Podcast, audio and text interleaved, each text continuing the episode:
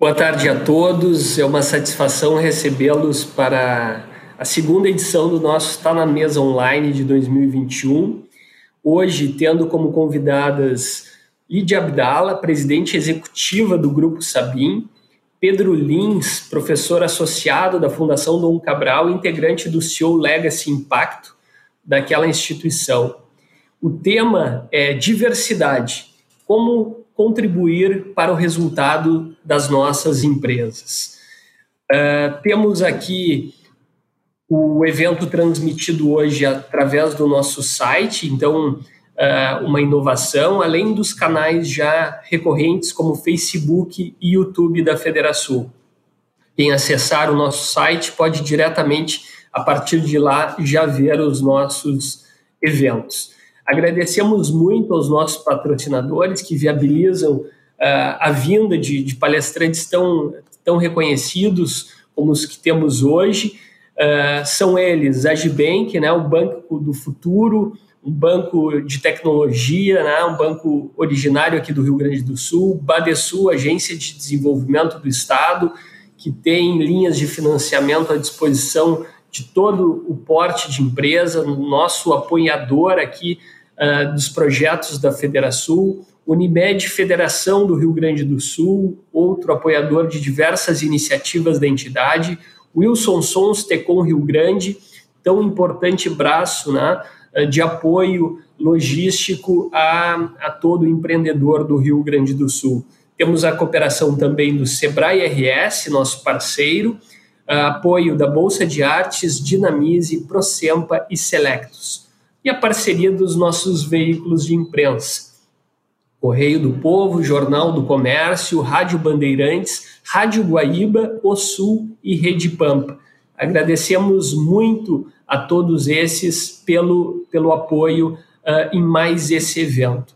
E hoje iniciamos o nosso Tá na Mesa uma vitrine, né? O nosso evento Tá na Mesa presencial, como era antes, tinha a oportunidade de parceiros virem expor um pouco do seu trabalho.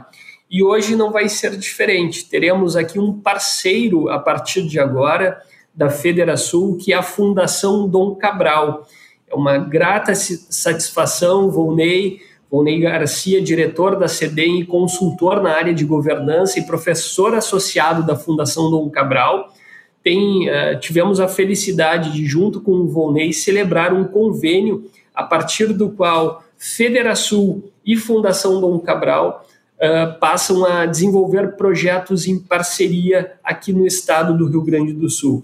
Então, Volney, queria te agradecer pela abertura de espaço de nós chegarmos a esse momento da celebração dessa parceria, uma escola internacionalmente reconhecida, né, recorrentemente nos rankings internacionais, figurando entre as melhores escolas de gestão do mundo, que agora celebra parceria com a FederaSul, disponibilizando os seus cursos, né? Passaremos a divulgar isso no nosso site, nos nossos canais digitais, um detalhamento um pouco maior dessa parceria, mas disponibilizando ao empresariado gaúcho a qualidade de uma instituição de renome internacional. Então, Volney, te agradecer por essa parceria, por ter viabilizado essa parceria e te passar a palavra para falar um pouco mais para nós sobre essa instituição que, a partir de agora, é uma parceira também da nossa FederaSul.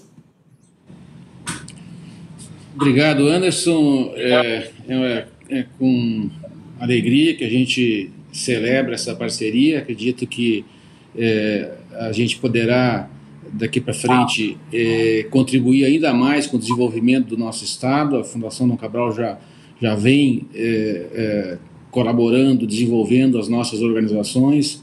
A CEDEM, há 23 anos, é o associado da Fundação Dom Cabral aqui no Rio Grande do Sul, e acho que esse momento é um momento que é um marco para nós, né, celebrarmos essa parceria com a FederaSul. Nós escolhemos ou decidimos focar a parceria, num primeiro momento, naqueles programas que a gente desenvolve no âmbito do estado do Rio Grande do Sul. Alguns desses programas eles têm um misto de sala de aula, como a gente diz, com atuação presencial nas empresas. Eu vou rapidamente falar um pouquinho de quatro desses programas para as pessoas terem uma ideia do que nós estamos falando, e obviamente estaremos depois à disposição de todos aqueles que estiverem interessados em conhecer mais de perto os programas da Fundação Dom Cabral. Nós estaremos virtual ou presencialmente à disposição de todos. O primeiro programa que a gente coloca na parceria, nós chamamos de PAEX, que é as iniciais de Parceiros para Excelência, né? O PAEX é um programa voltado para empresas de médio porte, normalmente empresas familiares, a grande maioria, mas não necessariamente, mas empresas que estão num estágio de crescimento, que começam a ter uma certa complexidade e, para lidar com essa complexidade, precisam buscar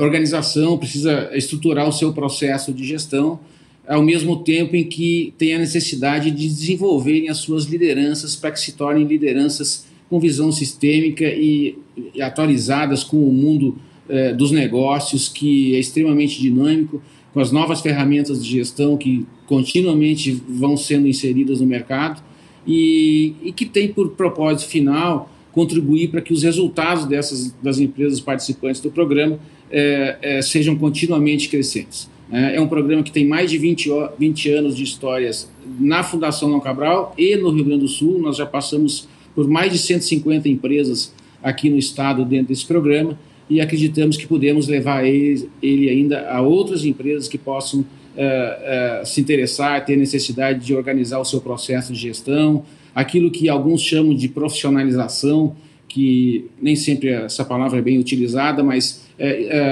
de ter uma gestão baseada em método e em ferramentas. Então, esse é o nosso primeiro programa que faz parte da parceria. E o foco dele, então, são empresas normalmente de médio porte, em geral acima de 30 milhões de faturamento ao ano, para as pessoas terem uma referência.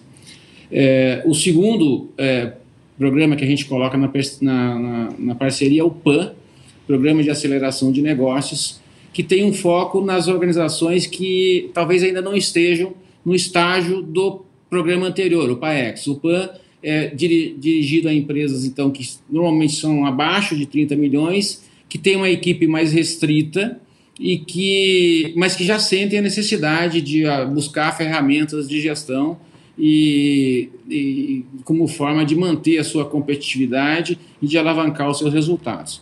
O PAN, ele tem uma característica de que ele acontece todo ele online, né? Ele não tem atividade presencial, né? E no mundo de hoje a gente tem trabalhado bastante já nesse modelo online com muito sucesso. Inclusive já estamos aqui no Rio Grande do Sul com esse programa também operando em empresas aqui do estado. Acreditamos que as pequenas empresas que começam a sentir essa necessidade de se organizar do ponto de vista de gestão, o PAN é uma excelente oportunidade. O terceiro programa que a gente coloca na parceria nós chamamos ele de PDA, Programa para Desenvolvimento de Acionistas e Herdeiros de Empresas Familiares.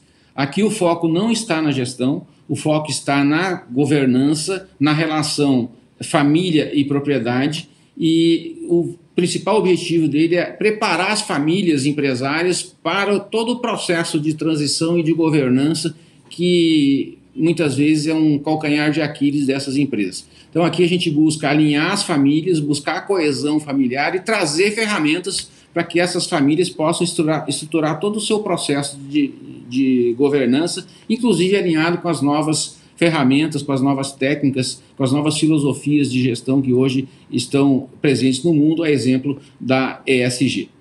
E, por fim, a gente incluiu também na parceria um programa que nós também já rodamos há 7 anos aqui no estado, que é um programa de pós-graduação em gestão de negócios. A Fundação Dom Cabral, ela tem diversos tipos de programas que a gente chama de programas abertos.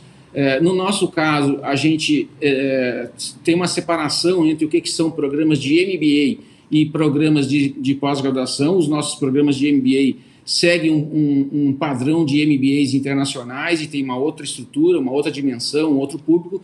Os nossos programas de pós-graduação, eles são programas voltados para pessoas que já estão em função gerencial normalmente há 5 anos, tem um processo de seletivo dentro dos nossos programas, e a gente entende que o participante do nosso programa de pós-graduação, ele é um camarada que está preocupado em ter uma certificação de um programa que seja, faça a diferença na sua carreira e que tenha um reconhecimento a nível Brasil e a nível internacional. Então, esses são os programas que a gente inseriu na parceria inicialmente, e na sequência a gente vai ficar à disposição aí, né, para esclarecer, e a própria FederaSul vai estar divulgando todos os programas aí para que vocês possam acessar e ter contato a gente. Anderson, muito obrigado pela oportunidade, espero que a gente volte a falar aí com os afiliados da FederaSul e das suas associadas, para dar sequência nos projetos. Volney, mais uma vez, nós que agradecemos a parceria com uma instituição tão qualificada como a Dom Cabral. Eu, particularmente, sou suspeito, porque já fiz cursos, né? Fizemos também o Volney, né? O Programa de Gestão Avançada da Dom Cabral. Posso dar o testemunho que agregou muito em termos de carreira, e eu acho que agrega muito ao público empresarial do estado do Rio Grande do Sul, ter um braço de qualificação do tamanho da Dom Cabral aqui no estado. Então, essa parceria visa justamente isso, Volney, né? O nosso objetivo é termos também na parte educacional, de qualificação do nosso empresariado, um parceiro do quilate da Dom Cabral, né?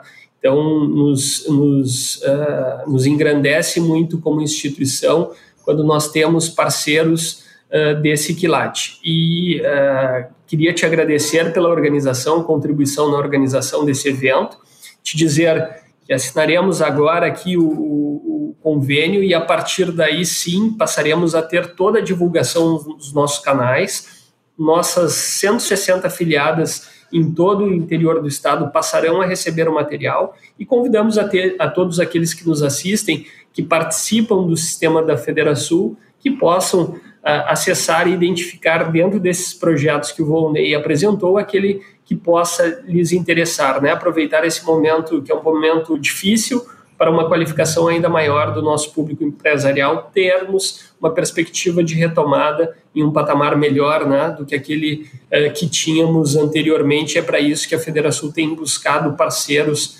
importantes como a Dom Cabral, né? A capacitação do nosso empreendedor do estado do Rio Grande do Sul. Então, assino aqui. E eu vou por aqui, então. A gente fazer um simbólico aqui. Faz por aí. E a gente depois troca as minutas aqui para documentar e registrar a parceria que estamos celebrando neste momento. Muito obrigado mais uma vez, Volney, e toda a Fundação Dom Cabral. Queria convidar agora o nosso...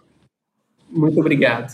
O nosso vice-presidente de pessoas. A FederaSul tem, a partir dessa gestão, uma divisão focada em pessoas, e tenho a grata satisfação de ter o Rafael Souto como vice-presidente à frente, liderando esse grupo. Rafael Souto, te agradecer publicamente pela gentileza de estar conosco na diretoria da FederaSul, nessa gestão, por aceitar o desafio de tocar essa divisão tão importante para nós, que é a divisão de pessoas, e agradecer também por conduzir hoje o nosso Tá Na Mesa, junto com os palestrantes Lidia Abdala, né, que é a presidente executiva do Grupo Sabin. Lidia, agradecer a gentileza de ter aceitado o nosso convite, e ao Pedro Lins, né, que materializa, formaliza essa parceria com a Dom Cabral, também participando, já que o Pedro é professor associado da Dom Cabral,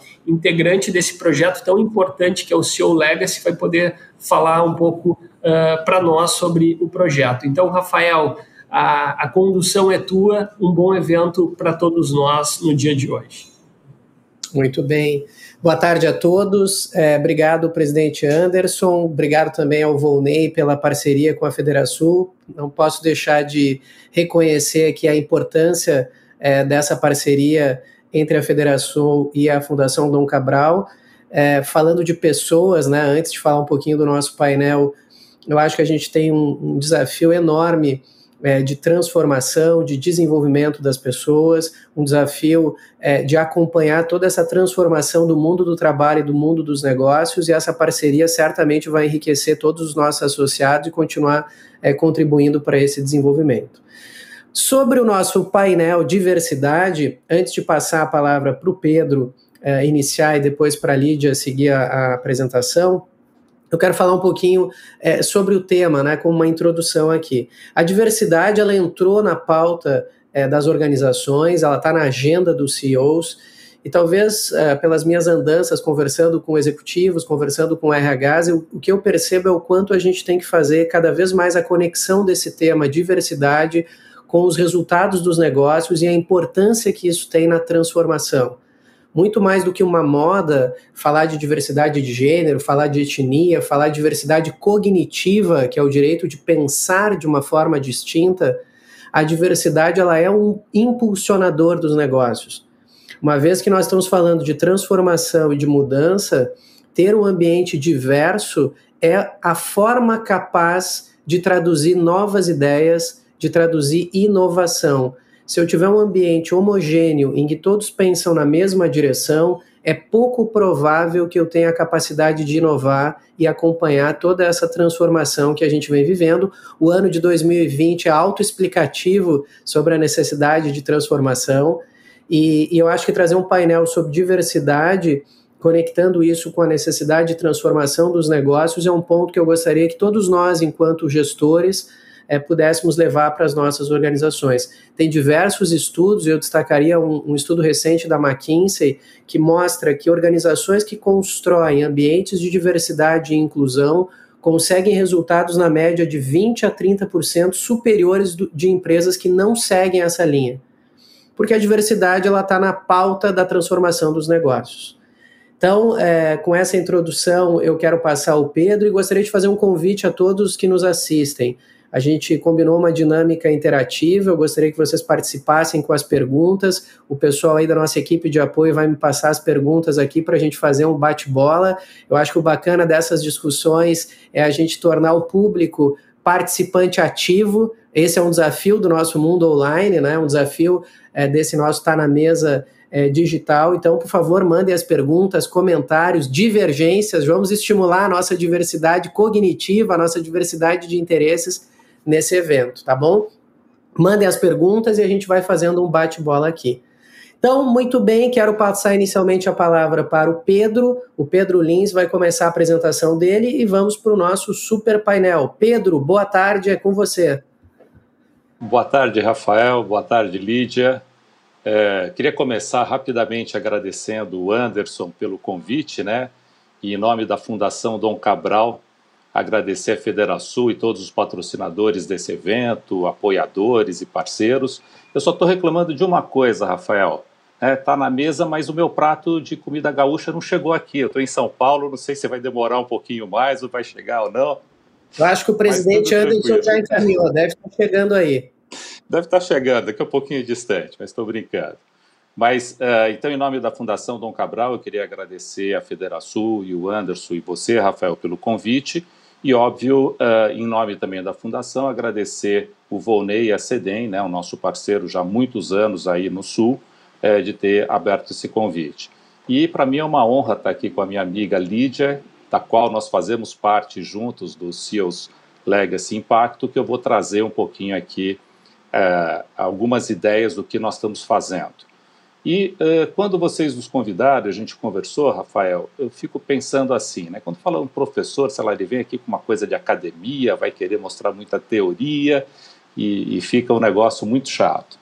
E eu pensei e falei assim, que linha de raciocínio a gente podia trazer para falar sobre diversidade em um único slide? E aí você imagina a dificuldade que é esse processo. E para mim, na verdade, quando a gente faz esse processo, Rafael, a gente está falando sobre uma coisa muito simples e muito objetiva, que nada mais é, deixa eu só ver aqui esse, quando a gente fala de um axioma sobre diversidade e inclusão. E aí, assim, de onde que a gente parte? De onde surgiu esse conceito? Como é que a gente faz isso? Então, desde que o mundo é mundo, a gente fala sobre diversidade. É que nós não percebemos isso. Aqui, infelizmente, vocês estão vendo só a mim, mas se vocês entrarem nas suas empresas, se a gente tivesse aqui toda a audiência aberta com os nossos rostos aqui nesse slide, nós vamos ver o quão diverso é a nossa população. Então, quando eu falo desse conceito, Rafael, eu estou falando de uma coisa muito simples. Diversidade é um fato. Nós vivemos a diversidade, né? É uma realidade que todos nós temos. Ela é a base da perenidade da espécie humana.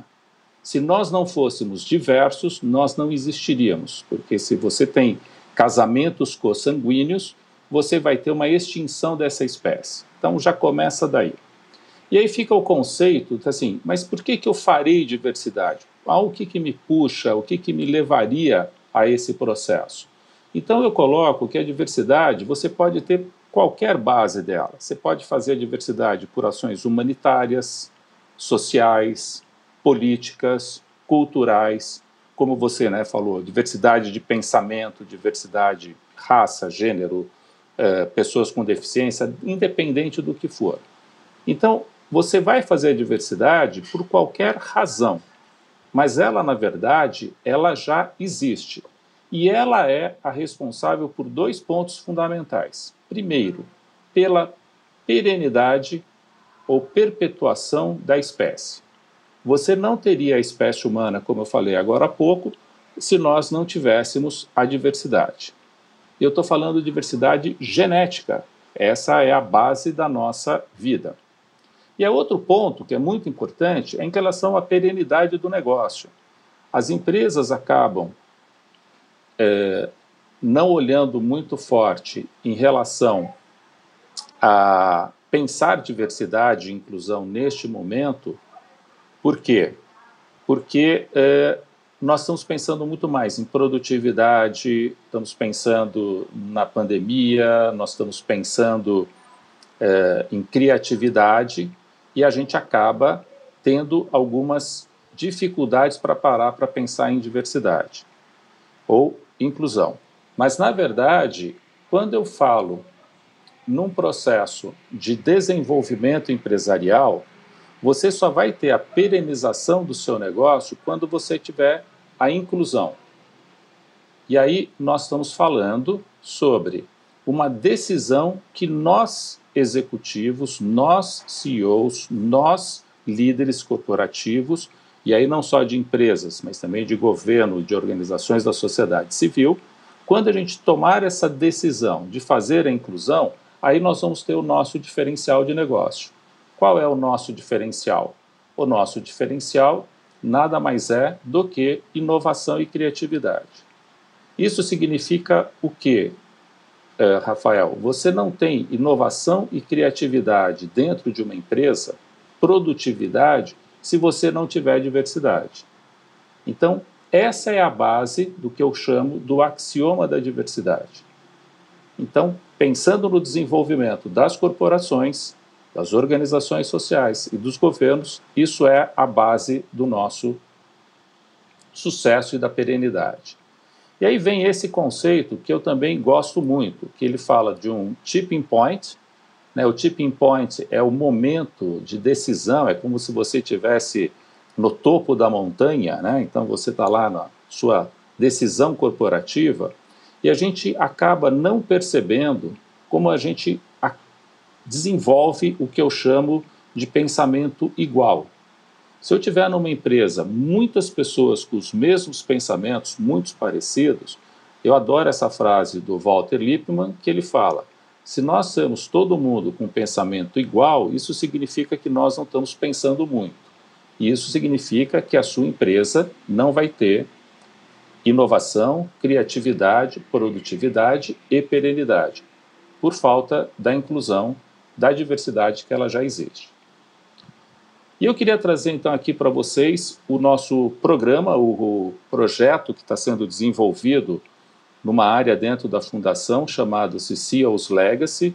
É um grupo de CEOs do Brasil todo que participam para desenvolver ações que deixam legados para os próprios CEOs, para o país e para as empresas. Vocês quiserem conhecer, vocês são mais do que convidados a estarem com a gente neste programa, e o Volney talvez seja o nosso melhor canal de vocês nos acessarem. Então, nós desenvolvemos há aproximadamente 2 anos um programa que nós chamamos de Impacto CEOs pela Diversidade e Inclusão. Esse programa ele está sendo lançado oficialmente hoje no LinkedIn, ele já existe online há um tempo, e ele traz esse sonho. Nós estamos falando desses ideais do quais nós pensamos para desenvolver esse programa. Então, o que que nós somos? Nós somos um grupo de inspiração, nós somos um grupo de incentivo, nós somos um grupo para mobilizar, né, as organizações, os CEOs e as lideranças corporativas, sociais e governamentais a incluírem a diversidade e a inclusão nas suas organizações, né? Para que isso? Para que a gente consiga ter um propósito único e ter um diferencial competitivo não só nas nossas organizações, mas nos nossos estados e também no nosso país. Esse projeto ele é desenvolvido de 4 iniciativas, 4 ações, que foi, primeiro, o desenvolvimento do grupo, essa fase 1 já aconteceu.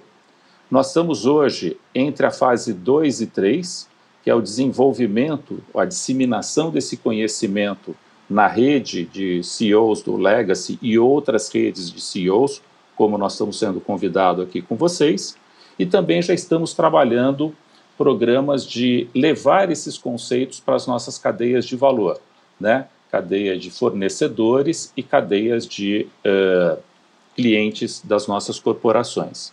E vamos já também entrar com o que a gente chama de implementação ou suporte ao desenvolvimento de políticas públicas ligadas a esse tema. Então, isso tudo já está acontecendo. Inicialmente, nós escolhemos 4 pilares para fazer o start desse programa dentro das nossas empresas, começando com gênero / mulher, né, raça, o LGBTI+, e pessoas com deficiência.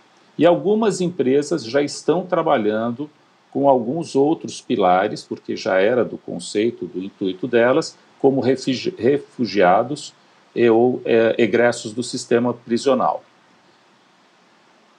Aqui só para mostrar para vocês o que nós estamos fazendo em relação a indicadores. Então, nós criamos uma série de questões para cada um dos pilares que nós elencamos nesse primeiro momento. Isso não significa que qualquer empresa que aderir ao projeto Impacto não possa trabalhar outro pilar, muito pelo contrário. E aí nós temos uma maneira de ajudá-los a fazer um acompanhamento disso ao longo do tempo. Então, aqui nós estamos falando dos nossos 5 pilares até agora. E também lançaremos em maio deste ano um programa que nós estamos chamando Jornada do CEO. E é um programa que nós queremos abrir para vocês. Eu vou passar para o Volney, que já tem isso, para depois compartilhar com a FederaSul, e que vocês possam participar desse engajamento e desenvolvimento deste tema nas empresas de vocês, através da conexão com os nossos CEOs. Então, nós vamos ter desde conversas entre CEOs, um workshop específico com representantes desses pilares da diversidade. Nós pretendemos fazer mentoria a vocês para desenvolver internamente nas suas organizações, fazer até o final do ano um encontro geral, e isso tem na parte do CEO e também na parte das áreas corporativas. Então, são 2 áreas que trabalham com esse tema. E como eu comentei com vocês, nós estamos lançando hoje a nossa página Impacto Legacy no LinkedIn. Convido vocês todos a acessarem essa página. né? E é exatamente agora, foi agora 10, 11 horas da manhã que nós liberamos, estamos já com um número enorme de seguidores e pessoas assistindo a um vídeo que é o vídeo de lançamento do programa. Eu não sei se o nosso amigo Lauro vai conseguir passar o vídeo, mas se não puder, por favor, acessem esse link e vão nos conhecer. Rafael, em linhas gerais, para mim, quando a gente fala de diversidade, é isso. É você pensar no axioma, a diversidade ela existe, o que nós temos que ajudar são as corporações a desenvolverem a sua diversidade dentro das corporações. E como eu falei para você que ia falar 5, 7 minutos, rapidinho, não sei se passou muito mais, mas eu acho que aqui a gente tem que ouvir a Lidia, que é um grande exemplo, né? Uma grande líder, uma grande CEO que trabalha fortemente a diversidade no Laboratório Sabin. Muito bem. Antes de passar a Lidia, que eu estou super curioso para escutá-la sobre o que você vem fazendo, eu queria ter uma... Olha, isso aqui é assim, né? Toca tudo ao mesmo tempo. Eu estou com o WhatsApp aqui recebendo as perguntas. Eu recebi uma pergunta antes de passar para a Lidia, que quero fazer para o Pedro, e está entrando aqui, porque tem alguns amigos meus que estão direto lá no Facebook, no YouTube assistindo, e um deles já me perguntou, um empresário que está em Curitiba, e ele me perguntou o seguinte, o nome dele é João, e ele me perguntou, pergunte ao Pedro, Rafael, se como... Ele coloca que pensar no axioma, né, já é por si um ganho, uma vez que a diversidade existe e que cabe à organização fazer isso acontecer, ou seja, incluir isso na agenda para gerar inovação, criatividade, enfim. Aí ele coloca, mas se isso é tão claro, por que na prática é tão difícil? Onde é que estão as dificuldades e por que a gente vê que na prática as organizações ainda estão engatinhando? Ele usou a expressão aqui no meu WhatsApp, por que na prática ainda estão engatinhando nisso? Por favor, Pedro, faça um comentário a isso para o João sobre esse tema. João, prazer em conhecê-lo, será uma grande oportunidade depois que a gente possa estar juntos, mas o que eu trago, João, é o seguinte, por que as empresas estão engatinhando? Porque nós acabamos, isso é uma coisa, na minha opinião, Pedro Lins, é inerente do ser humano. Nós pegamos coisas simples e queremos complicar. Então, assim, a gente fica discutindo diversidade como se fosse algo inédito, custa uma fortuna, eu não tenho verba para fazer, eu não tenho pessoal. Assim, olha na sala que você trabalha, se você tiver mais de uma pessoa, essa pessoa já é diversa de você. Mesmo sendo da sua família, ela já é diversa de você. Nós estamos aqui, nós três na tela, tá certo, Rafael? Você é brasileiro, Lídia é brasileira e eu sou brasileiro. Olha como nós somos super parecidinhos. Todos de olhos azuis, todos loiros ou todos morenos. É uma diversidade direta. Então nós temos diversidade cultural, diversidade de estado, diversidade de educação. Então, quando a gente começa a querer complicar algo que é simples, fica mais difícil. Tira esse conceito só da diversidade e fala assim, inclusão. Quem eu quero incluir na minha empresa? Quanto custa eu incluir uma pessoa com deficiência? Nada. Ah, Pedro, mas eu não sei lidar com cego. Eu também não sei. Aprende. Existem dezenas de organizações no Brasil que te ensinam a fazer isso. O cego é uma pessoa normal como nós. Ele só não tem o sentido da visão. Só isso. Então, só para dar um exemplo, eu fiz um trabalho enorme na Bayer, onde todos os aprendizes, dos quais eles têm 80 por ano, 40 no primeiro semestre e 40 no segundo, 100% deles, há 5 anos, são pessoas com deficiência. Então, nós recebemos de anão a pessoas com autismo. Assim, Pedro, mas como é que recebe um anão? Deixa ele entrar. Ah, ele é pequenininho. Tinha uma menina que era pequenininha. Para ela sentar na cadeira, ela subia quase como se fosse uma montanha. Ela é normal, ela não tem nenhum problema a no seu nanismo. E quando você inclui, você vê uma diversidade de ideias, porque ela já começa do ângulo de visão. Ela enxerga tudo para o nosso padrão de baixo para cima. Então ela tem um ângulo que a gente não conhece. E nós ficamos com essa dificuldade. O problema, na minha opinião, por que as empresas não entram, é porque acha que o processo é muito difícil. E não, ele é muito simples. Incluir é uma decisão minha. Eu quero incluir um negro, quero incluir uma mulher, quero incluir um deficiente, quero incluir um LGBT. Isso é uma decisão minha. Você não tem ideia do que é interessante você trabalhar com uma pessoa trans, porque ele tem uma visão de mundo completamente diferente da nossa. Nós somos um país, né, um mundo machista, não é um país machista, o mundo é assim. E você tem que ter essa diversidade. Por quê? Porque eles vão trazer aquilo que você não vê. E não adianta falar assim, ah, eu vou enxergar do lado dele. A gente pode até enxergar, mas eles vão ter que nos ensinar. Só vou dar uma dica para você em relação a essa menina anã. Eu não sabia, mas a pessoa que tem nanismo, ela não tem força muscular.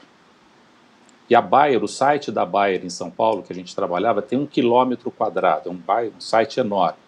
Então ela falou assim, Pedro, eu não posso andar 500 metros para ir do meu lugar ao refeitório. Eu não consigo, eu não tenho resistência física.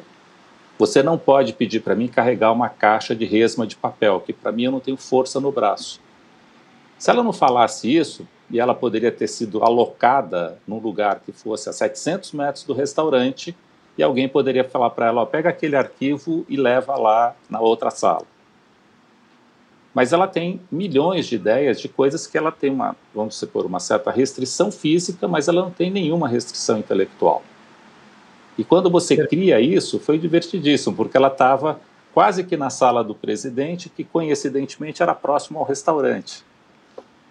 Então, excelente. Diversidade é fato, inclusão é uma sua decisão. João, entra em diversidade, meu amigo. Faça isso. Boa. Decida amanhã a colocar uma pessoa diversa no seu time.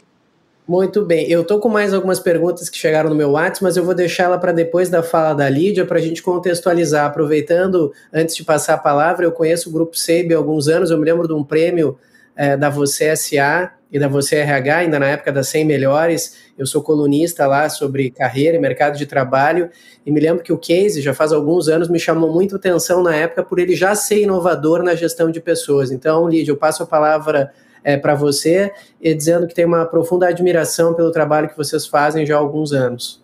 Por favor. Obrigada, Rafael. Obrigada à Fundação Dom Cabral, à FederaSul pelo convite. É um grande prazer, uma grande alegria estar aqui compartilhando, né, com vocês um pouquinho aí do que é a nossa história e de como que nós trabalhamos aí a diversidade e a inclusão dentro do SEIB. Deixa eu compartilhar aqui uma pequena apresentação. A minha apresentação é bem curta e pequena. Vou contextualizar, mostrar um pouquinho de quem nós somos, qual a nossa atuação, para vocês entenderem a complexidade, o impacto, né, do negócio para a sociedade, e depois falar rapidamente um pouquinho de como nós implementamos aí ao longo dos anos o nosso programa de diversidade.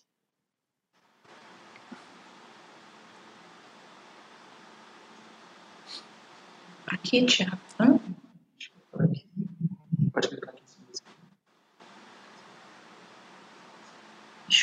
Deixa eu voltar lá, só para eu tirar o microfone. Vocês estão vendo a apresentação? Ainda não. Ah, tá. Estão vendo? Sim, agora sim. Sim. Onde que eu passo? Ah, ótimo. Bom, então essa é a nossa ideologia, né? O SEIB é uma empresa de medicina diagnóstica, fundada em Brasília, no Distrito Federal, há 37 anos, uma empresa fundada por duas mulheres, duas empresárias, que são farmacêuticas bioquímicas de formação, e tinham um sonho que era de construir, né, de ter o seu negócio. E desde o início o sonho delas era de ter um negócio que fosse bom para as pessoas, um negócio que fosse bom para todas as pessoas, na qualidade, no diferencial para o cliente, e que também contribuísse com a sociedade, comunidade, com todos os colaboradores no seu desenvolvimento. E aqui está a nossa missão, então, que é oferecer serviços de saúde com excelência, os nossos valores de credibilidade, ética, inovação, qualidade, respeito à vida, responsabilidade socioambiental e simplicidade. Quando a gente mostra os nossos valores, e um pouquinho do que veio aí da pergunta, né, que o João fez para o Pedro, e que eu acho que é talvez o ponto principal, é quando as empresas olham, e talvez vocês vão olhar para o Sabin aqui no final da minha apresentação e falar assim, ah, mas o Sabin faz porque é uma empresa grande, porque é uma empresa que tem uma área de RH estruturada, tem uma área de gestão de pessoas estruturada, por isso conseguem fazer isso, medir indicadores, né, ter toda aquela planilha ali com KPIs que o Pedro construiu. E aqui essa tela inicial é para contar para vocês, né, que o nosso propósito, a razão, né, da gente existir como empresa, do que a gente faz todos os dias, é inspirar pessoas a cuidar de pessoas. Você só faz isso com empatia, com respeito, de fato, né, com muito amor, com muito cuidado e carinho pelo outro e pelo próximo. E aí está a base da diversidade, da inclusão, que é o respeito, né, e que está lá nos nossos valores. Então, para contar um pouquinho de a diversidade de fato, a inclusão só vai acontecer dentro da empresa se ela for genuína nas suas pessoas, nos fundadores, nos líderes, nos colaboradores, em cada pessoa que você trouxer para compor a sua equipe. Isso tem que ser genuíno em cada uma das pessoas. Este é o Sabin hoje, né? Hoje a gente tem uma presença nacional, estamos em 12 unidades federativas, 13 unidades federativas, 12 estados mais o Distrito Federal, são 296 unidades de atendimento ao cliente em todo o Brasil e 53 cidades. Atendemos em 2020 mais de 5 milhões de clientes, temos 5.600 colaboradores em todas as regiões do país. 50% da nossa operação está no Distrito Federal e os outros 50% em todas essas regiões. Em um Brasil que é continental, é um Brasil que tem, né, uma diversidade cultural enorme entre as suas regiões, entre as suas pessoas, e aqui eu coloco, né, o primeiro ponto, se eu não tiver de fato, né, toda essa diversidade do nosso país incluída dentro da minha empresa, nas minhas pessoas, nos meus colaboradores, eu não vou conseguir entender cada um desses mercados, dessas regiões, destes clientes, destes consumidores, porque cada um tem o seu jeito, tem a sua cultura local. Então, aqui o primeiro ponto de que a diversidade, a inclusão, ela é importante fator de competitividade para os nossos negócios. Isso faz a diferença na estratégia, no planejamento e depois no desdobramento das nossas estratégias. Muitas vezes a gente vê as pessoas, as empresas falando assim, ah, a gente precisa implantar diversidade na nossa empresa, a gente precisa de trazer mais diversidade, o que eu digo sempre é, a diversidade ela já está entre nós somos diversos, em todos os ambientes onde nós estamos. Nós temos que sim olhar para a diversidade, mas pensando o tempo todo na inclusão.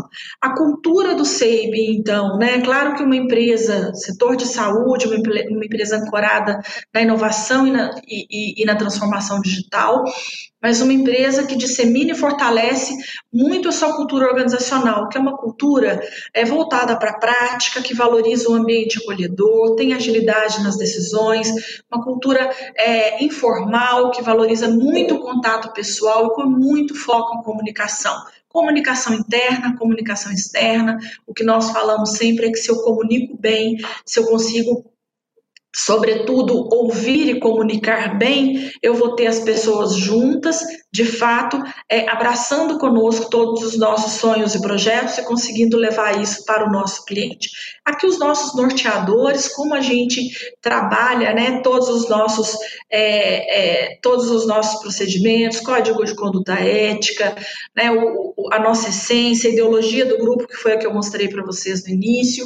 E aqui eu chamo a atenção só para dois guias nossos que nós temos, né? Alguns anos atrás, com o crescimento do Sabin, nós descrevemos o jeito Sabin, né? Que é como nós queremos que os nossos colaboradores, o que nós esperamos dos nossos colaboradores.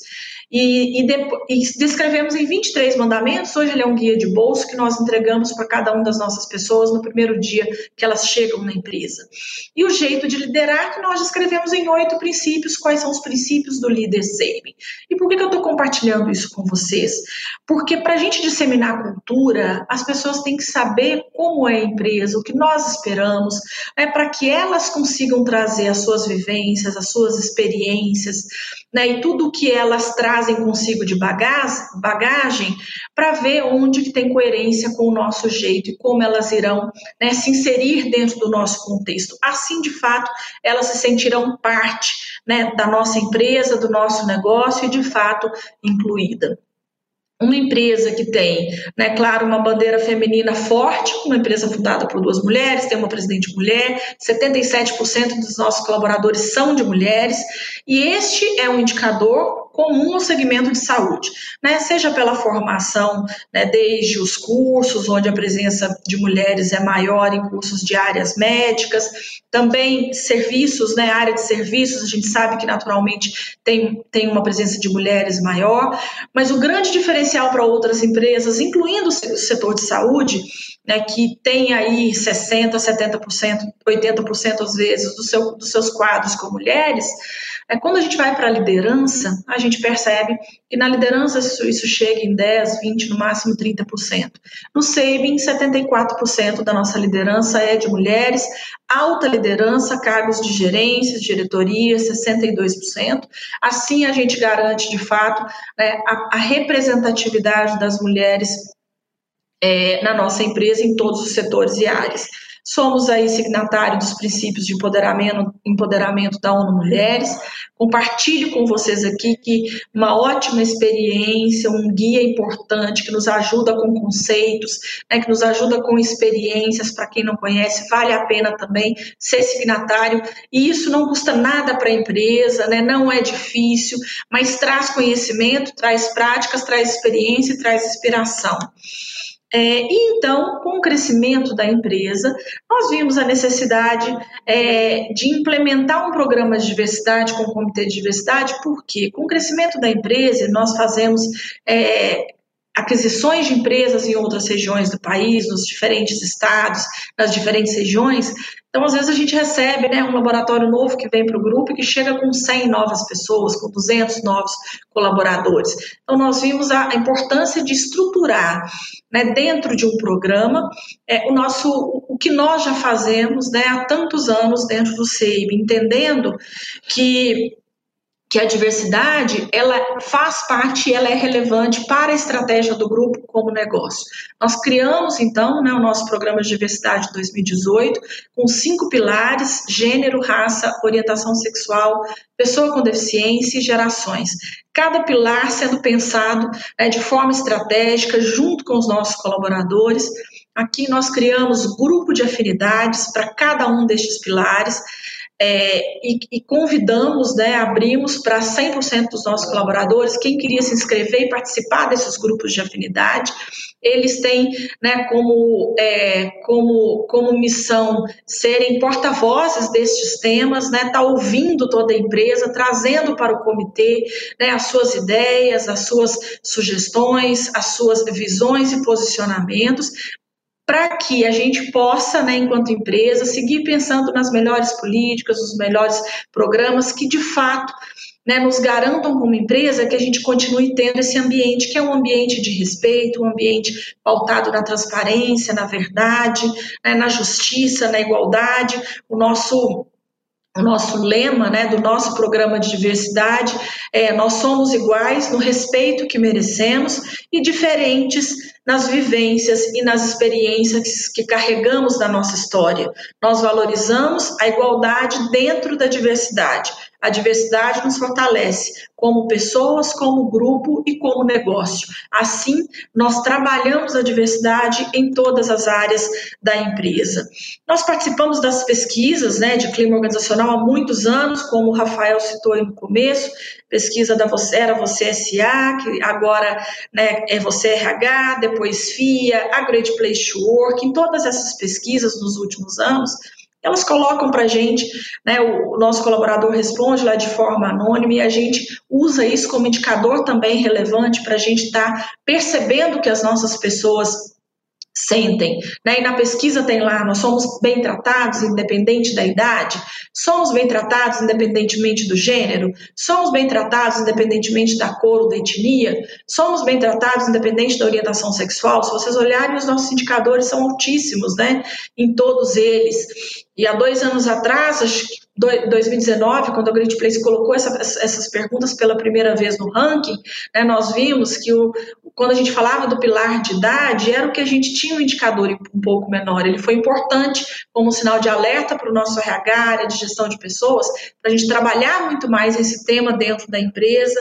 Criamos um programa, né, no ano de 2019, que era o Saving Experience, abrimos um processo seletivo, né, buscando exclusivamente naquele processo seletivo pessoas acima de 55 anos, para que a gente tivesse mais pessoas ainda, né, com acima de 55 anos, para a gente garantir uma representatividade maior deste grupo dentro da empresa.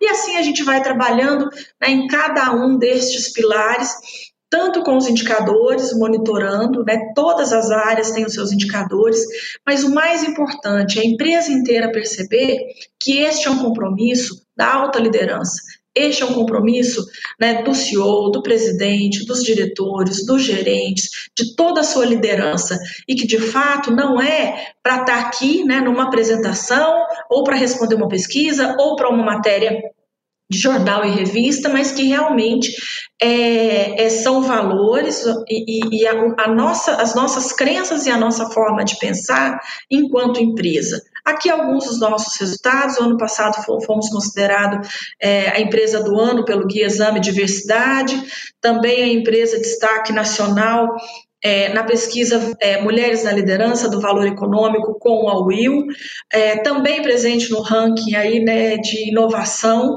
do Prêmio Valor Inovação Brasil 2020, e aqui a gente faz sempre esse paralelo. Se você quer ter uma empresa, né, criativa, né, que tenha de fato, que seja inovadora, né, que tenha isso no seu DNA e no seu dia a dia, traga pessoas diferentes, inclua pessoas diferentes. Naturalmente, ali você já vai estar fomentando um ambiente propício para inovação, para diferentes ideias, para diferentes visões e para diferentes pensamentos. Vai te ajudar a construir novos produtos, a te contar melhor sobre os clientes. Os nossos clientes e consumidores, né, são diversos, e nós temos que conseguir também perceber toda a visão e todas as expectativas deles. Então, é assim que a gente trabalha dentro do SEBIA, que alguns dos outros nossos indicadores, né, que a gente mede também das pesquisas de clima. Assim a gente vai medindo índice de orgulho, de respeito, de imparcialidade, ambiente de trabalho saudável, cultura da integridade. E isso é muito importante para a gente, porque a gente tem o nosso histórico, então a gente vai acompanhando ano a ano e trabalhando naqueles pontos onde a gente percebe alguma fragilidade.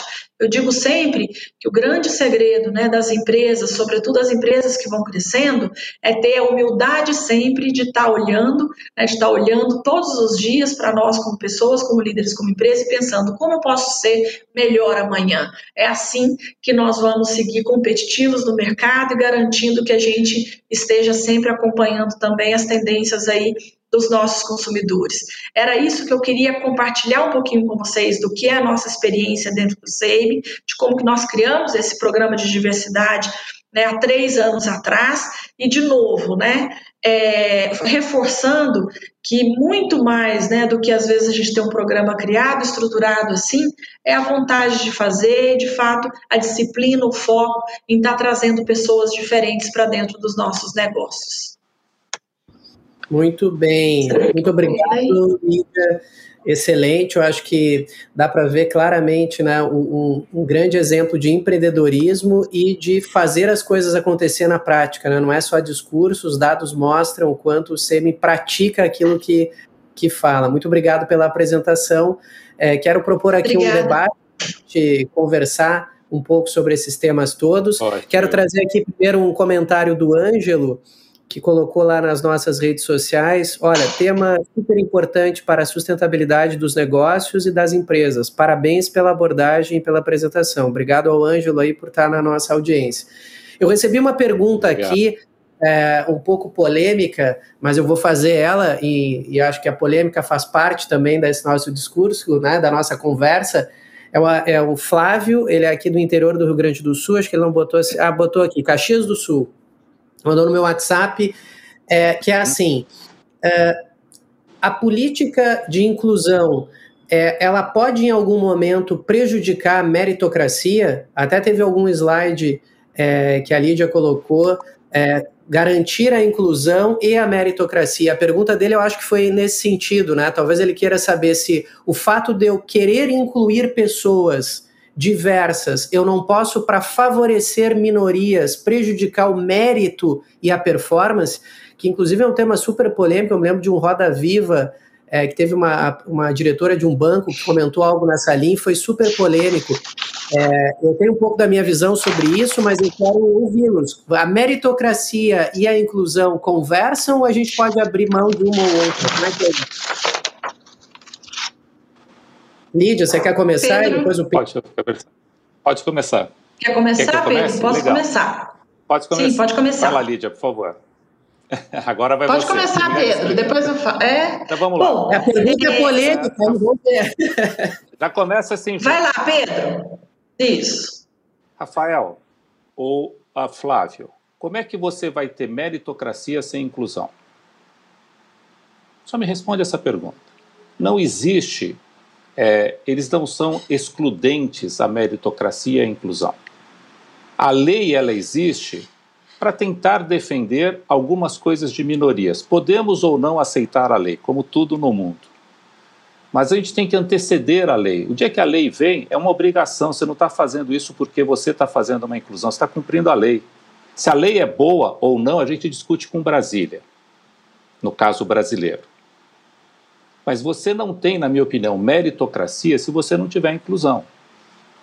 Se você não der uma chance da peneira ser equânime para todos, você não tem meritocracia, porque você vai pegar um grupo elitista e vai pôr para elite.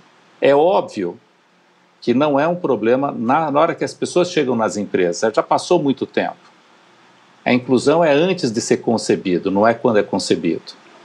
É na primeira infância, e nós sabemos disso, nós temos um mundo excludente.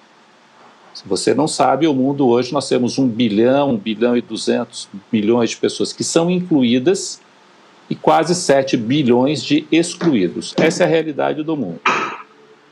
Então, falar de meritocracia, claro que é super importante. As empresas podem e devem fazer isso, mas faça meritocracia com 2 atletas que têm o mesmo padrão de competição.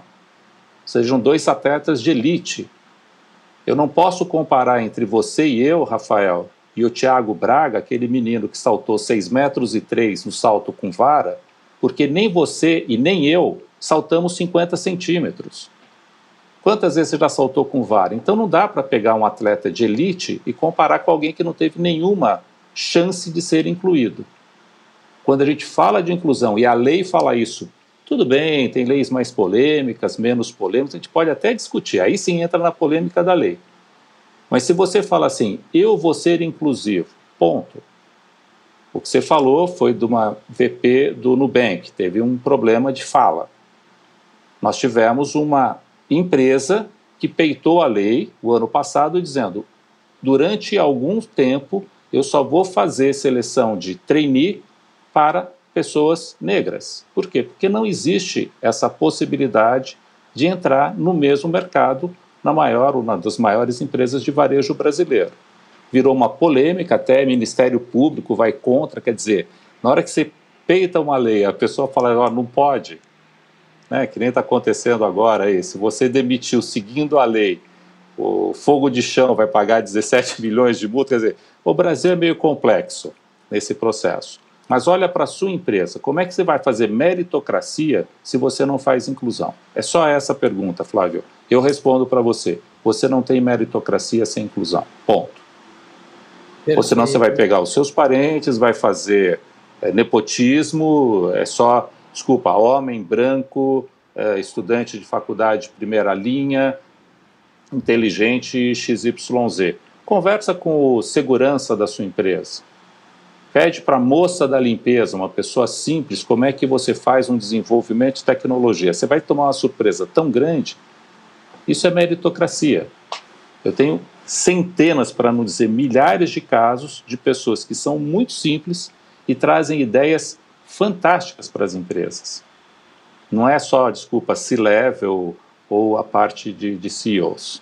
Lídia, desculpa, mas eu acabei prolongando aqui, depois eu queria pedir um favor para o Rafael. Vamos lá, Lídia. Ótimo. Ótimo, mas o Pedro começou exatamente como eu faria, né? Não são excludentes, são complementares. Agora, o ponto é exatamente esse. Eu posso falar em meritocracia, mas eu não estou usando a meritocracia como um escudo para eu continuar na zona confortável de seguir com a minha empresa, né? Com a representatividade que eu tenho ali, né? Com a liderança, né? De homens brancos e que é o grande, né? A grande presença aí na maioria das empresas. Eu de fato votar, né, tendo uma meritocracia que está respeitando e que está trazendo a inclusão para o meu negócio, porque senão não é uma questão de prejudicar a meritocracia ou de prejudicar as áreas da empresa, as estratégias da empresa.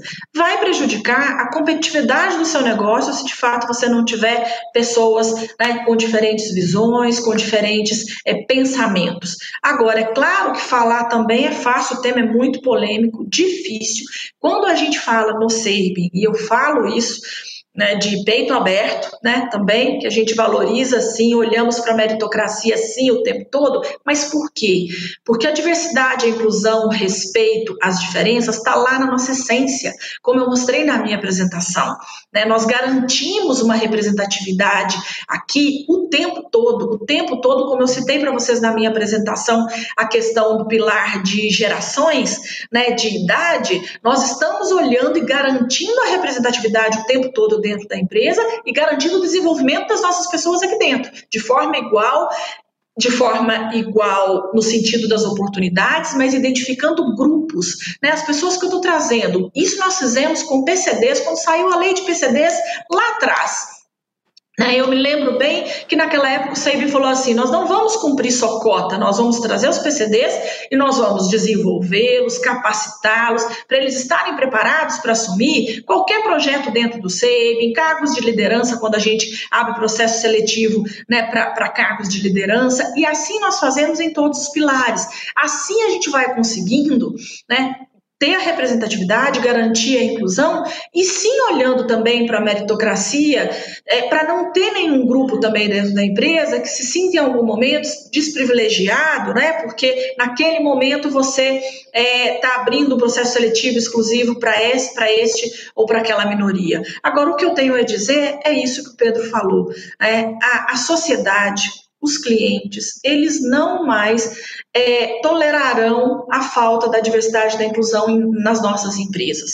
Então, antes, né, da gente se preocupar se a meritocracia vai prejudicar a empresa, os nossos negócios, vamos garantir, de fato, a representatividade de todas as nossas pessoas dentro da empresa, nas diferentes áreas, que aí a gente vai, sim, encontrar esses caminhos, né, para estar também garantindo, trazendo desenvolvimento de performance nas nossas equipes. Isso é fundamental para os nossos negócios, né? Isso é fundamental não só para a produtividade, mas também eficiência. O Pedro fez um comentário, eu não posso deixar de comentar aqui, Pedro, eu acabei de receber uma informação aqui da nossa área de RH, de que nós contratamos ontem, né, um anão para a nossa área de TI, né, que veio de um processo seletivo externo. O Pedro comentou aí, não, eu não sabia, acabei de receber aqui. É isto que eu falo, né? Você ter toda a liderança da empresa, sua área de gestão de pessoas, com o radar, com a antena ligada e acompanhando tudo isso no mercado. Eu tenho uma vaga, o que falta nesta área para eu ter, de fato, representatividade? É PCD, né? é um negro, né? Uma pessoa com uma orientação sexual, né, diferente do que eu já tenho, enfim, tenha esse olhar e seja aberto para isso. Eu queria até colocar, Lídia, desculpa interromper, mas para ficar no debate, que eu gosto muito, você falou uma coisa para mim que é muito interessante, né? A inclusão, Rafael, ela é de propósito, ela não é pela lei, é porque eu quero. O SEIB quis contratar um anão, o SEIB está dando lugar para mim. Quando eu tiver, já estou na terceira idade, Na hora que eu saí da fundação, eu vou lá na Lídia, eu falei, Lídia, agora tem um velhinho aqui, né? O nosso amigo Flávio. Flávio, assiste aquele filme divertido, uma comédia, chamado O Estagiário, né? Com... Não conhece aquele artista? É divertido, ele entra na empresa, porque era o lugar que ele trabalhou a vida inteira, depois vira um escritório super high-tech, e ele acaba sendo literalmente estagiário e vira o mentor da dona da empresa. Quer dizer, se você não dá essa oportunidade, sua empresa não tem perenidade. Como é que você vai atrair talento para a sua empresa, novos talentos, se esse talento fala assim, você não dá a oportunidade para outros pilares entrarem no seu sistema de meritocracia?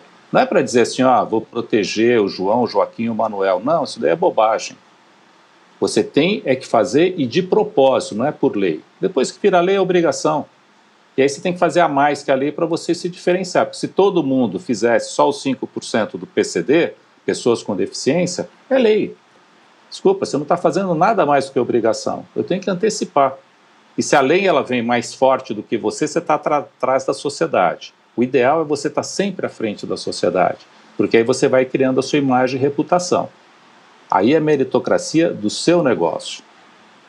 Rafael, eu não sei se a gente pode puxar, Lídia, eu queria puxar também, claro. Se o Lauro consegue, mostrar o vídeo que nós estamos lançando agora, né, para provocar Sim. os CEOs a entrar na área de diversidade e inclusão, e vocês todos são nossos convidados para estar no CEOs Legacy Impact, CEOs pela Diversidade e Inclusão.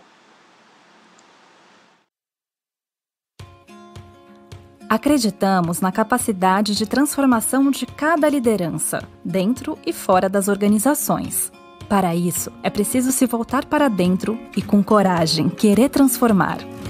Foi assim que nasceu o CEOs Legacy, uma iniciativa da Fundação Dom Cabral que reúne executivas e executivos comprometidos com a construção de legados positivos para a sociedade. É preciso unir forças, incluir novas vozes para gerar mais impacto e avançar rumo a uma sociedade mais justa. A gestão para a diversidade e inclusão é o caminho para garantir oportunidades reais a todos. Acreditamos em ambientes de trabalho seguros para que cada pessoa possa ser quem de fato é, de forma genuína e autêntica. Defendemos que a pluralidade enriquece e dá potência à criatividade e inovação. Toda organização deve ser um espaço de crescimento e contribuição às causas sensíveis ao mundo e ao ser humano. É um território que acolhe e respeita, que gera consciência e que toma atitudes. E aquilo que é praticado dentro dos ambientes de trabalho transborda para outros campos da vida humana. Ser CEO é mais do que administrar uma companhia, é exercer a liderança para gerar impacto positivo, é ser capaz de converter gestão em inclusão e alcançar prosperidade com diversidade. É assumir com responsabilidade o protagonismo da transformação de maneira ética, consciente e sustentável. Porque o verdadeiro legado da liderança é gerar valor para a sociedade. E impactar pessoas é a meta mais ambiciosa que vale a pena ser alcançada. Seja também um agente de impacto pela diversidade e inclusão. Visite impactolegacy.com.br.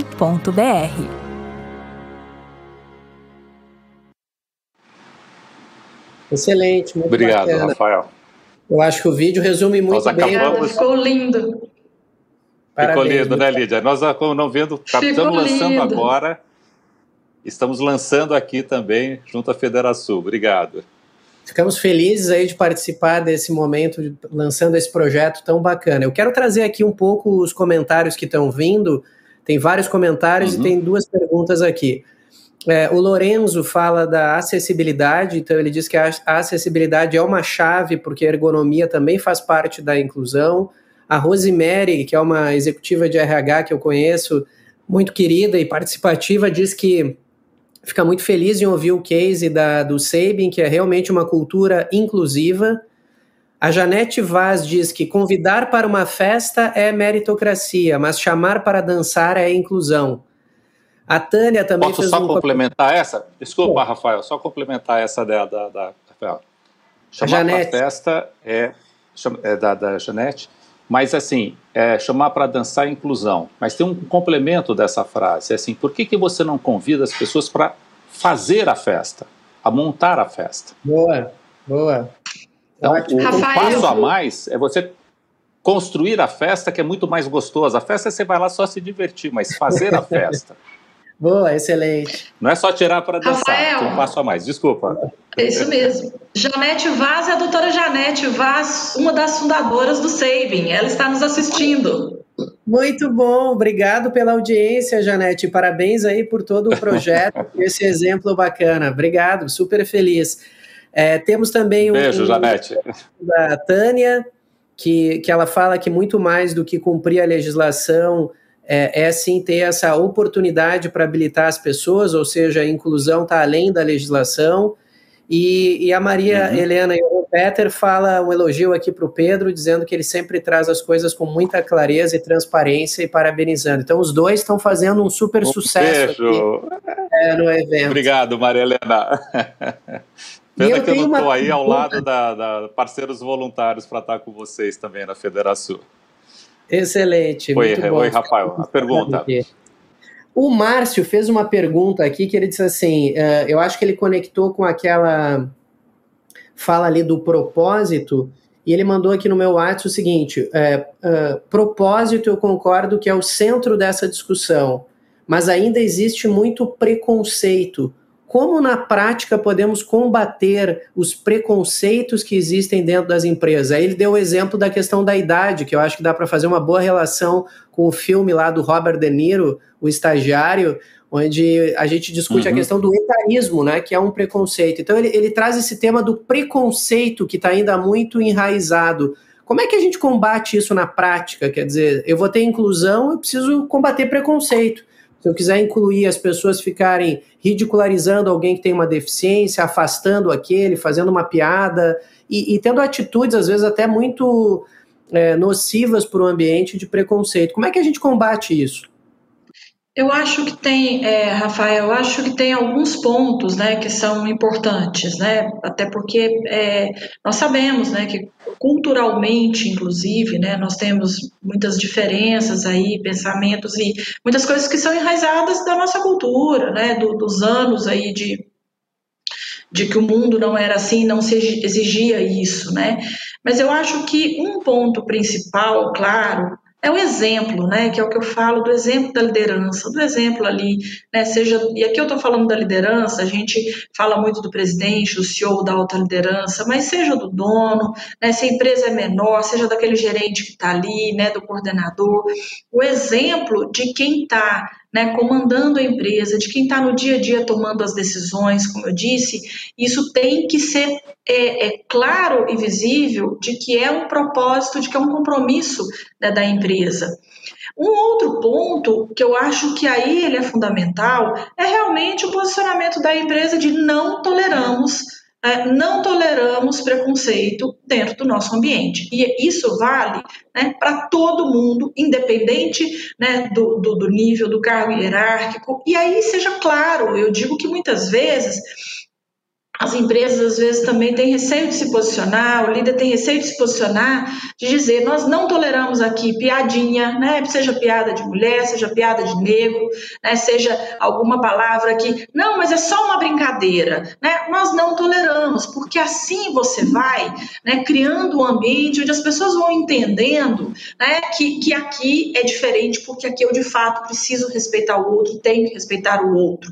O que vai acontecendo naturalmente é que as pessoas que não se sentem inseridas nesse ambiente, naturalmente, né, elas não ficarão. E há um outro ponto muito importante, que a gente está falando aqui do preconceito, daquilo que é claro, que são os vieses inconscientes, e aí é de nós, né, seres humanos. Naturalmente, a gente vai... A gente tem isso natural, de forma muito espontânea. Quem eu vou promover? Quem eu vou selecionar para trabalhar? É claro que é muito mais fácil escolher alguém parecido comigo. Por quê? Porque alguém mais parecido comigo, ele vai questionar menos, né? Ele vai me dar menos trabalho, ele vai entender, né, mais rápido o que eu estou querendo falar e tal. Então, Então, se coloca o tempo todo numa zona de desconforto, de pensar, eu tenho que trazer, né, pessoas diferentes de mim. Eu falo isso sempre para a nossa liderança. Se você estiver ouvindo todos os dias só aquilo que você gosta, só aquilo que você quer, que está tudo bem, que está tudo perfeito, tem alguma coisa errada. Né? Tem alguma coisa errada porque o mundo não é assim, né? Os negócios não são assim, os clientes não são assim, a empresa não é assim. Está te faltando pessoas diferentes de você, né, pessoas com opiniões diferentes que estejam ali para estar o tempo todo, né, comentando, trazendo a controvérsia, né, e trazendo. Agora, as pessoas têm que ter liberdade, as pessoas têm que se sentir, né, como oportunidade para se expressarem, porque senão, né, não, eu não falo, eu não tenho medo que eu possa ser mandado embora, e as pessoas têm uma preocupação, inclusive, com o seu emprego.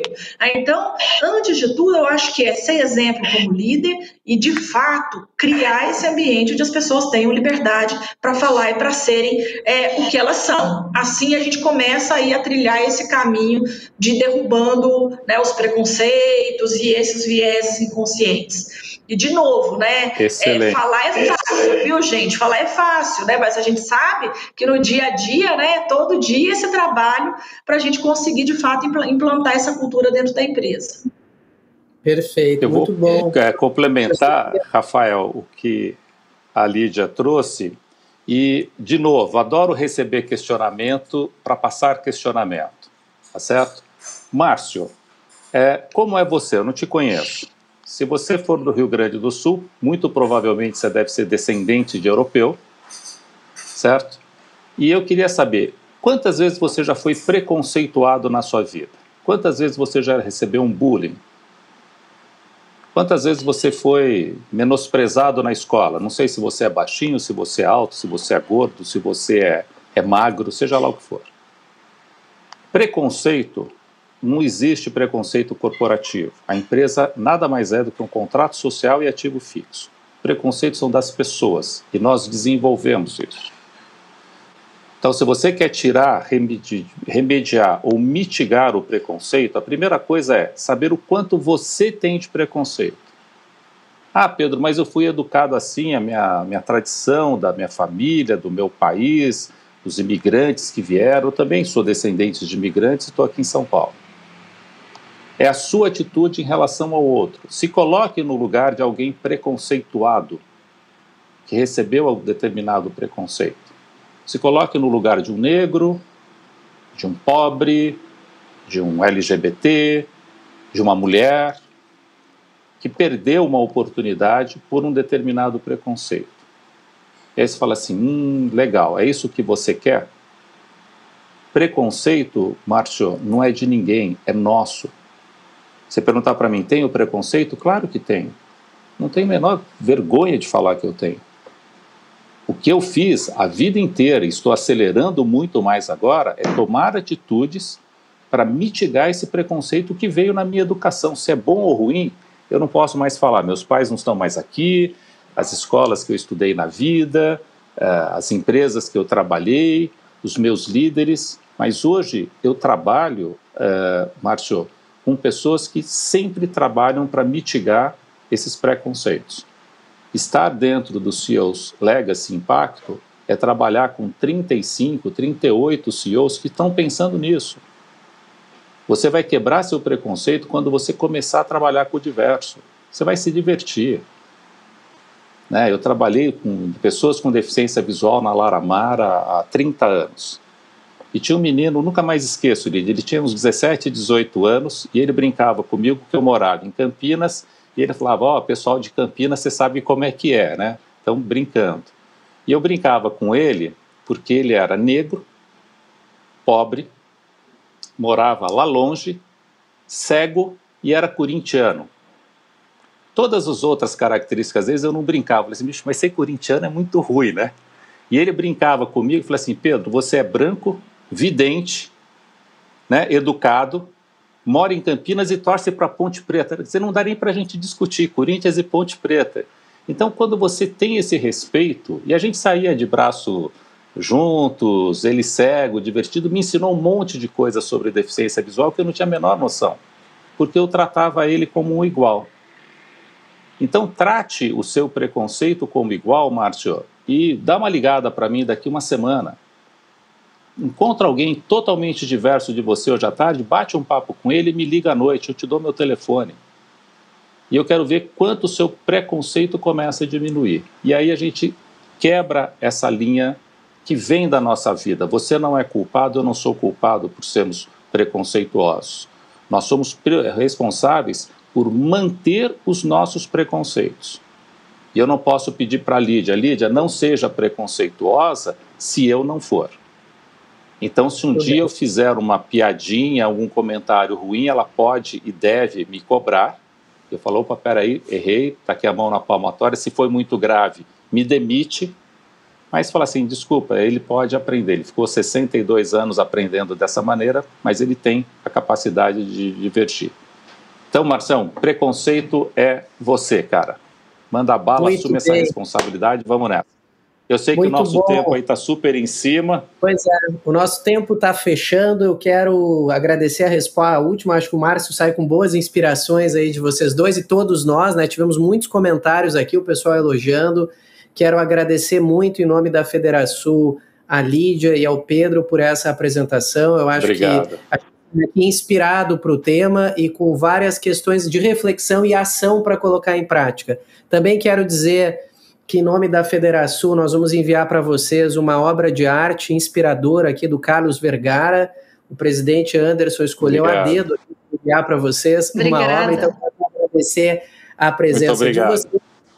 Também quero agradecer aos nossos patrocinadores, o Agibank, a Badesul, Unimed Federação, a Wilson Sons, que está há anos com a FederaSul, a cooperação do Sebrae, o apoio da Bolsa de Arte, da Dinamize e da Procempa, e a parceria dos veículos de comunicação, Correio do Povo, Jornal do Comércio, Rádio Bandeirantes, Rádio Guaíba, o Sul e a Rede Pampa. Muito obrigado a todos, obrigado ao pessoal da organização técnica, que sem eles também esse evento não acontece. Muito obrigado e as pessoas que tiverem. Muito obrigado.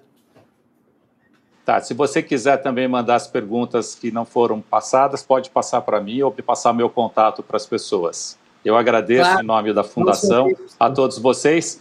E Lídia, muito obrigado mais uma vez por estarmos juntos aqui. Obrigada. Um prazer, Pedro. Obrigada, Rafael. Um grande abraço a todos. Obrigada. Obrigado a todos. Boa tarde.